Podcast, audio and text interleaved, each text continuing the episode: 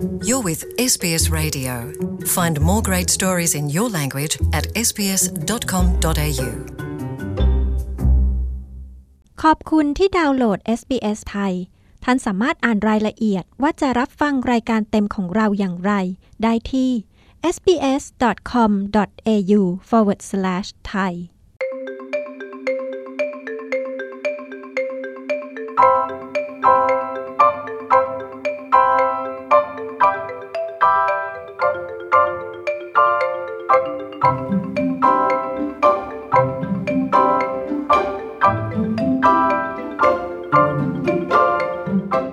ส่งเสริมให้เด็กและผู้ใหญ่ในออสเตรเลียรักการเรียนภาษานะคะ ไม่ว่าจะเป็นการเรียนภาษาไทย ภาษาอังกฤษ และภาษาอื่น ๆ ใด SBS Radio ก็ได้จัดการประกวดวาดภาพและเขียนเรียงความเกี่ยวกับประโยชน์ของการเรียนภาษาขึ้น โดยการประกวด SBS National Languages Competition ประจำปี 2019 คือปีนี้ได้เปิดให้ผู้สนใจทั้งเด็กและผู้ใหญ่ส่งผลงานเข้าร่วมการประกวดแล้วนะคะ คืนนี้ SBS ไทยก็เลยจะพาคุณผู้ฟังไปคุยกับน้องแองเจลิก้าคาซาโดเยาวชนตัวอย่างจากนครซิดนีย์ที่เกิดในออสเตรเลีย เติบโตในออสเตรเลียแต่พูดภาษาไทยได้คล่องค่ะ เธอจะมาคุยว่าการเรียนภาษาไทยยากลำบากแค่ไหน และภาษาไทยเปิดโอกาสใหม่ ๆ ให้แก่ชีวิตของเธออย่างไรบ้าง ไม่ว่าจะเป็นการเป็นพิธีกรในงานชุมชนไทย และก็การได้ร่วมงานกับสถานกงสุลและสถานทูตไทยด้วยนะคะ ไปคุยกับน้องแองเจลิก้าคาซาโดกันค่ะ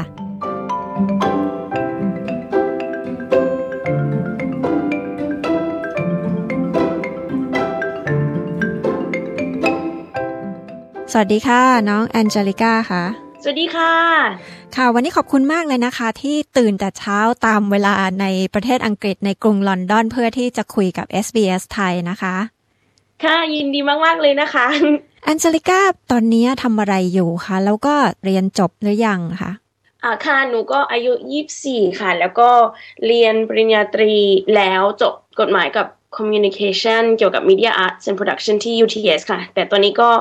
เรียนปริญญาโทที่มหาวิทยาลัยซิดนีย์ค่ะ เกี่ยวกับกฎหมายแล้วก็ International Development ค่ะ แล้วแองเจลิก้าไปทำอะไรที่ลอนดอนล่ะคะตอนเนี้ยค่ะ พอดีหนูมาเรียนวิชาหนึ่งที่ Cambridge ซึ่งมันเป็น offshore หรือคล้ายๆเป็น exchange ค่ะ ซึ่งมาเรียนแค่ทิศเดียวเองมาเรียนวิชาหนึ่งที่ Cambridge เกี่ยวกับ media law ค่ะแองเจลิก้าเท่าที่ฟังมานี่พูดภาษาไทยคล่องมาก เรียนภาษาไทยจากที่ไหนคะ เกิดที่เมืองไทยหรือว่าเกิดที่เนี่ยคะ เกิดที่ออสเตรเลียค่ะ แล้วก็โตที่ออสเตรเลียเหมือนกันค่ะ ก็ได้เรียนภาษาไทยจากคุณแม่ คุณแม่ก็พูดภาษาไทยกับหนูมาตั้งแต่เด็ก ๆ ค่ะ ก็ตั้งแต่เกิดเลยค่ะ แล้วก็หนูก็ได้มีโอกาสที่ไปเรียนภาษาไทย ภาคฤดูร้อนที่โรงเรียนพระพุทธรังสีที่ซิดนีย์นะคะ เพราะหนูอยู่ที่ซิดนีย์ค่ะ ก็เข้าไปเรียนตั้งแต่เด็ก ๆ เรียนประมาณ 30 ปีค่ะ ก็ได้เรียนอ่านเขียนแต่ตอนนี้หนูก็เขียนไม่ค่อยเก่งเท่าไหร่ค่ะ แต่ก็ อได้อยู่ค่ะ คุณแม่บอกหรือเปล่าคะว่าทำไมถึงพยายามให้แองเจลิก้าพูดภาษาไทยได้อะคะก็คุณแม่ก็คิดว่ามันก็เป็นความสำคัญที่ต้องเรียนรู้เกี่ยวกับภาษาของคุณแม่ค่ะ ก็เหมือนคุณพ่อก็เหมือนกันค่ะ คุณพ่อก็จะพูดภาษาของคุณพ่อกับหนูทั้งสองก็บอกตลอดเวลาว่ามันก็จะเป็นโอกาสที่ดีสำหรับเราในอนาคตที่เราสามารถที่จะพูด แล้วก็เรียนรู้เกี่ยวกับประเพณีวัฒนธรรมของ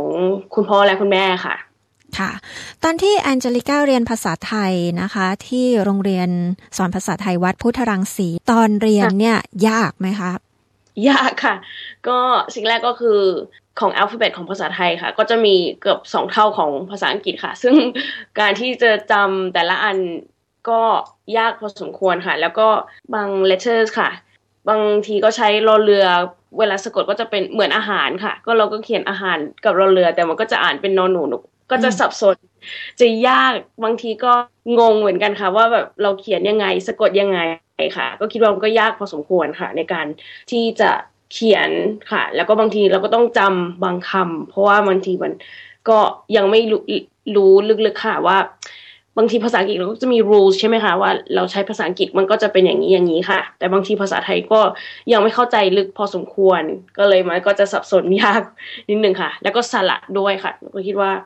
อีอีอูอูแล้วก็การที่อ่านก็ยากกว่าภาษาอังกฤษ พอสมควรค่ะ ก็เลยงงๆตอนเด็ก ๆ ก็คิดว่าก็ยากอยู่ค่ะ อืมค่ะ แต่เท่าที่ฟังดูเนี่ยแอนเจลิก้าก็ไม่น่าจะมีปัญหาเกี่ยวกับเรื่องโทนใช่ไหมคะเพราะเหมือนกับว่าคุณแม่พูดภาษาไทยมาด้วยตั้งแต่เด็ก ๆ ก็น่าจะสามารถเข้าใจแล้วก็ออกเสียงได้ถูกต้องเท่าที่ฟังดูก็บางทีก็ผิดเหมือนกันค่ะ แล้วก็เพื่อนๆก็จะหัวเราะหรือพี่ๆอะไรอย่างนี้ป้าๆลุงๆก็บางทีก็จะหัวเราะเวลา เวลาพูดสำเนียงแล้วก็ไม่ถูกค่ะ ก็บางทีก็พูดออกมาแล้วก็อาจจะไม่มีสติหรือบางทีก็ไม่รู้คำค่ะ ก็เลยยังมียังมีเวลาบางทีที่ยังสะกด หรือพูดอะไรที่จะผิดสำเนียงค่ะ แต่ก็ส่วนมากก็ได้มีโอกาสที่ได้ใช้ภาษาไทยพอสมควร ก็ส่วนมากก็โอเคอยู่ค่ะ แต่บางทีก็ยังหลุดค่ะ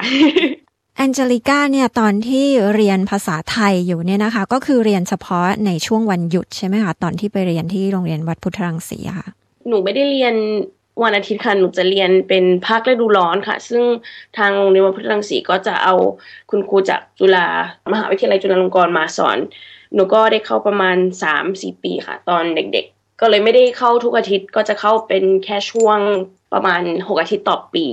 ช่วงสามสี่ปีค่ะ ตอนที่เราไม่ได้ใช้ภาษาไทย หรือว่าตอนที่ช่วงไม่ได้เรียนภาษาไทยเนี่ยส่วนใหญ่แองเจลิก้ามีการฝึกภาษาไทยยังไงบ้างคะวิธีหนึ่งที่คิดว่าก็น่าจะช่วยมากที่สุดก็น่าจะเป็นการที่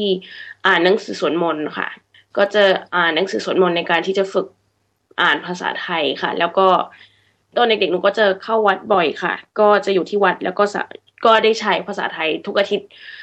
ตามปกติกับ ป้าป้าลุงลุงพระอาจารย์ที่วัด แล้วก็คุณตาคุณยายอะไรอย่างนี้ค่ะ ก็ยังได้ใช้ภาษาไทยต่อเนื่องอยู่ค่ะ ช่วงที่ไม่ได้เข้าเรียนค่ะ อืมค่ะ ที่บอกว่าหนังสือสวดมนต์เนี่ยเป็นยังไงคะมันยากหรือเปล่าคะที่ที่อ่านนะคะหนูว่าง่ายกว่านี่คือเพราะว่ามันไม่มีไม้โทไม้เอกก็เลยง่ายกว่าในการอ่านอ๋อที่ที่เป็นของอภาษาบาลีที่เขาสวดมนต์อย่างนั้นน่ะเหรอคะ ใช่ค่ะ เหมือนนโมตัสสะอะไรอย่างนี้ค่ะ หรือออปานาติปาตาอะไรพวกนี้ ค่ะ ใช่ค่ะ ก็ถ้าเป็นหนังสือสวดมนต์อ่านง่ายกว่าหนังสือพิมพ์ทั้งเยอะค่ะ นอกจากนั้นเนี่ยแอนเจลิก้ามีวิธีฝึกภาษาไทยอย่างอื่นอีกไหมคะ เดี๋ยวนี้ก็มีทั้งอินเทอร์เน็ต แล้วก็มีการแชทอะไรอย่างเงี้ยค่ะ เคยใช้ภาษาไทยตรงนั้นด้วยไหมคะอ่าในการแชทก็หนูก็ ไม่ค่อยได้ฝึกการเขียนเพราะหนูคิดว่าก็ยังไม่คล่องมากเท่าไหร่ค่ะ แต่ก็เวลาคุยกับพี่ๆหรือใครที่บางทีก็หนูก็มีโครงการกับเมืองไทย ก็จะมีคุณครูที่จะเมสซิจจะส่งข้อความเป็นภาษาไทย ก็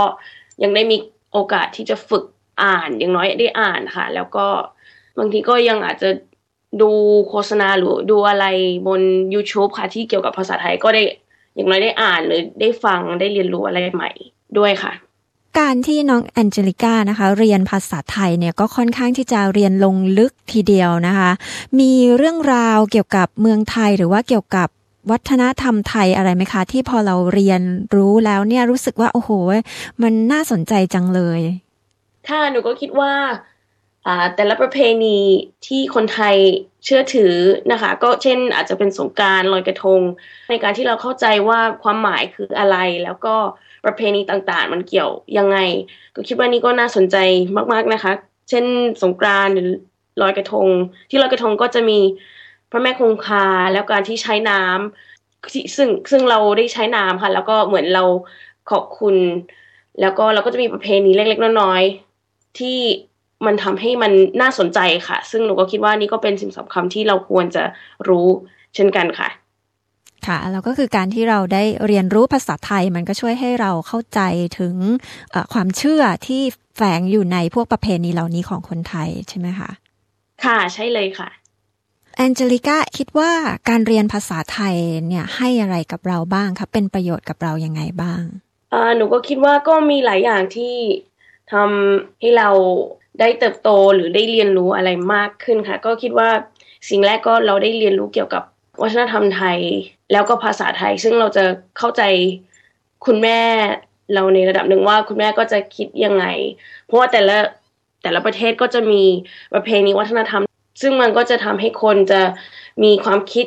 เหมือนได้เข้าวัดอะไรอย่างนี้ค่ะ เราก็จะเข้าใจว่าอ๋อที่เมืองไทยก็จะเป็นพุทธศาสนาแล้วมันสำคัญมากขนาดไหนยังไงค่ะ เราก็สามารถที่จะเข้าใจลึกมากกว่า ซึ่งเราก็อาจจะเข้าใจได้อยู่ถ้าเรียนภาษาอังกฤษแต่หนูก็คิดว่ามันมีอะไรที่พิเศษในการที่เราเรียน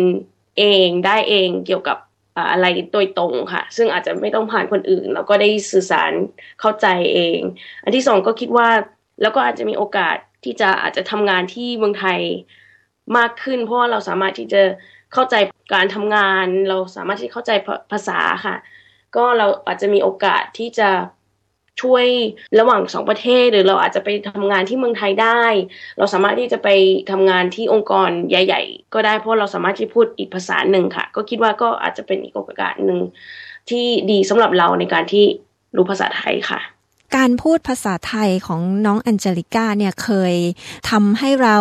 มีโอกาสอะไรที่น่าภาคภูมิใจจากการที่เราพูดภาษาไทยได้บ้างไหมคะ อันแรกก็น่าจะเป็นการที่ได้มีโอกาสเข้าทำงานกับกองสุลใหญ่ แล้วก็เอกราชทูตที่แคนเบราค่ะ ก็ได้มีโอกาสเข้าเป็นพิธีกรมาหลายปีพอสมควรค่ะ ซึ่งก็ภูมิใจที่ผู้ใหญ่ให้โอกาสหนู ในการที่เป็นพิธีกร หนูก็อาจจะเป็นส่วนมากเป็นภาษาอังกฤษสำหรับองค์กรรัฐบาลไทยค่ะ แต่ก็ก็ภูมิใจในการที่ได้มีโอกาสใช้ภาษาไทยกับผู้ใหญ่แล้วก็ก็ได้เป็นตัวแทนของคนไทยค่ะและอันที่สองก็หนูก็ได้มีโครงการเล็กๆน้อยๆที่ทำกับสถานกงสุลใหญ่นครซิดนีย์ค่ะ ซึ่งถ้าหนูทำเองด้วยไม่ได้ใช้ภาษาไทยก็อาจจะ อืม อาจจะไม่ได้สื่อสารสิ่งที่หนูต้องการค่ะ ก็เหมือน หนูก็อาจจะคิดอย่างหนึ่งถ้าถ้าหนูไม่สามารถที่จะ communicate แต่จริงๆ ผู้ใหญ่ก็พูดภาษาอังกฤษได้ค่ะ แต่ซึ่งหนูพยายามที่จะพูดภาษาไทย ผู้ใหญ่ก็จะให้เมตตา แล้วก็จะช่วยเหลือเพราะหนูก็พยายามที่จะเข้าใจวัฒนธรรมไทยแล้วก็ภาษาไทยค่ะ ซึ่งก็ได้มีโอกาสที่จะทำความฝันเล็กๆน้อยๆของหนูที่อยากจะช่วยเมืองไทยด้วยค่ะ ก็คิดว่าก็เป็นสิ่งที่สำคัญแล้วก็ก็ได้มีโอกาสที่ดีมากๆค่ะ ซึ่งเราก็ สามารถที่จะสร้างเองในระดับหนึ่งค่ะอ่าแล้วก็ได้ทำงานกับผู้ใหญ่ ซึ่งเขาก็จะมีข้อแนะนำเราอาจจะไม่ได้มีโอกาสที่จะเข้าถึงใกล้ชิดมากถ้าเราไม่ได้ใช้ภาษาไทยค่ะ ค่ะ ก็เรียกว่าเปิดโอกาสทั้งในด้านการเข้าถึงชุมชน แล้วก็ในด้านการทำงานที่ดีให้กับน้องแอนเจลิก้าทีเดียวนะคะ ค่ะ อยากจะฝากอะไรถึงน้องๆ เชื้อสายคนไทยในออสเตรเลียคนอื่นๆ เกี่ยวกับเรื่องการเรียนภาษาไทยไหมคะ ค่ะก็อยากให้น้องน้องไม่ท้อในการที่เรียนภาษาไทยค่ะ เราอาจจะพูดอะไรไม่ชัดเท่าคนอื่น เราอาจจะยังพูดผิดๆถูกๆ แล้วบางคนก็อาจจะหัวเราะแต่เราก็ควรที่จะสู้ต่อไป อย่างน้อยเราก็สามารถที่จะเรียนเข้าใจภาษาอีกภาษาหนึ่ง ซึ่งมันก็จะทำให้ตัวเราเองเข้าใจตัวเราเอง แล้วก็ได้เปิดโอกาสที่เหมือนพี่นกได้พูดเมื่อกี้ค่ะ ก็คิดว่าก็น่าจะเป็นสิ่งที่ดีของเรา แล้วเราก็สามารถที่จะมีโอกาสที่จะเรียนรู้เกี่ยวกับตัวเราเองด้วย เช่นเดียวกันค่ะ ก็คิดว่าก็อย่าท้อค่ะ ต้องสู้ต่อไปพูดถ้าพี่ถูกถูกก็ยังพูดเสมอ แล้วก็พยายามที่จะอ่าน แล้วก็ฝึกภาษาไทยมากที่สุดค่ะ มันก็จะเป็นโอกาสของเราเอง ในอนาคต แล้วเราสามารถที่จะทำงานหลาย ๆ ที่ที่เขาอาจจะต้องการคนที่พูดภาษาไทยกับภาษาอังกฤษค่ะ แล้วก็เราสามารถที่จะสื่อสารกับป้าป้าลุงลุงของเราโดยตรง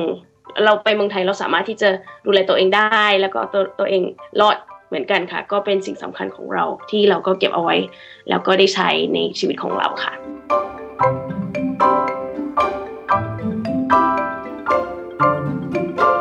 คุ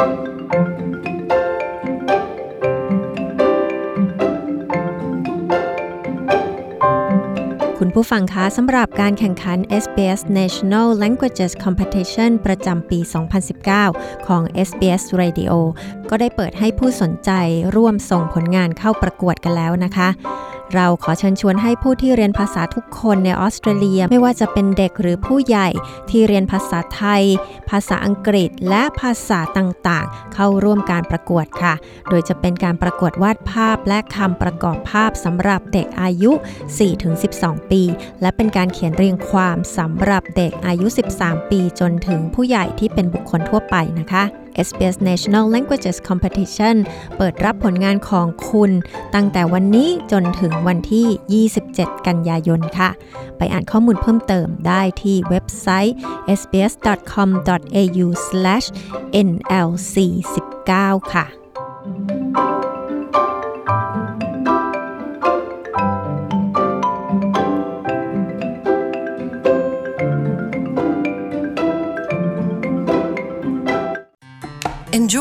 more stories in your language by visiting sbs.com.au.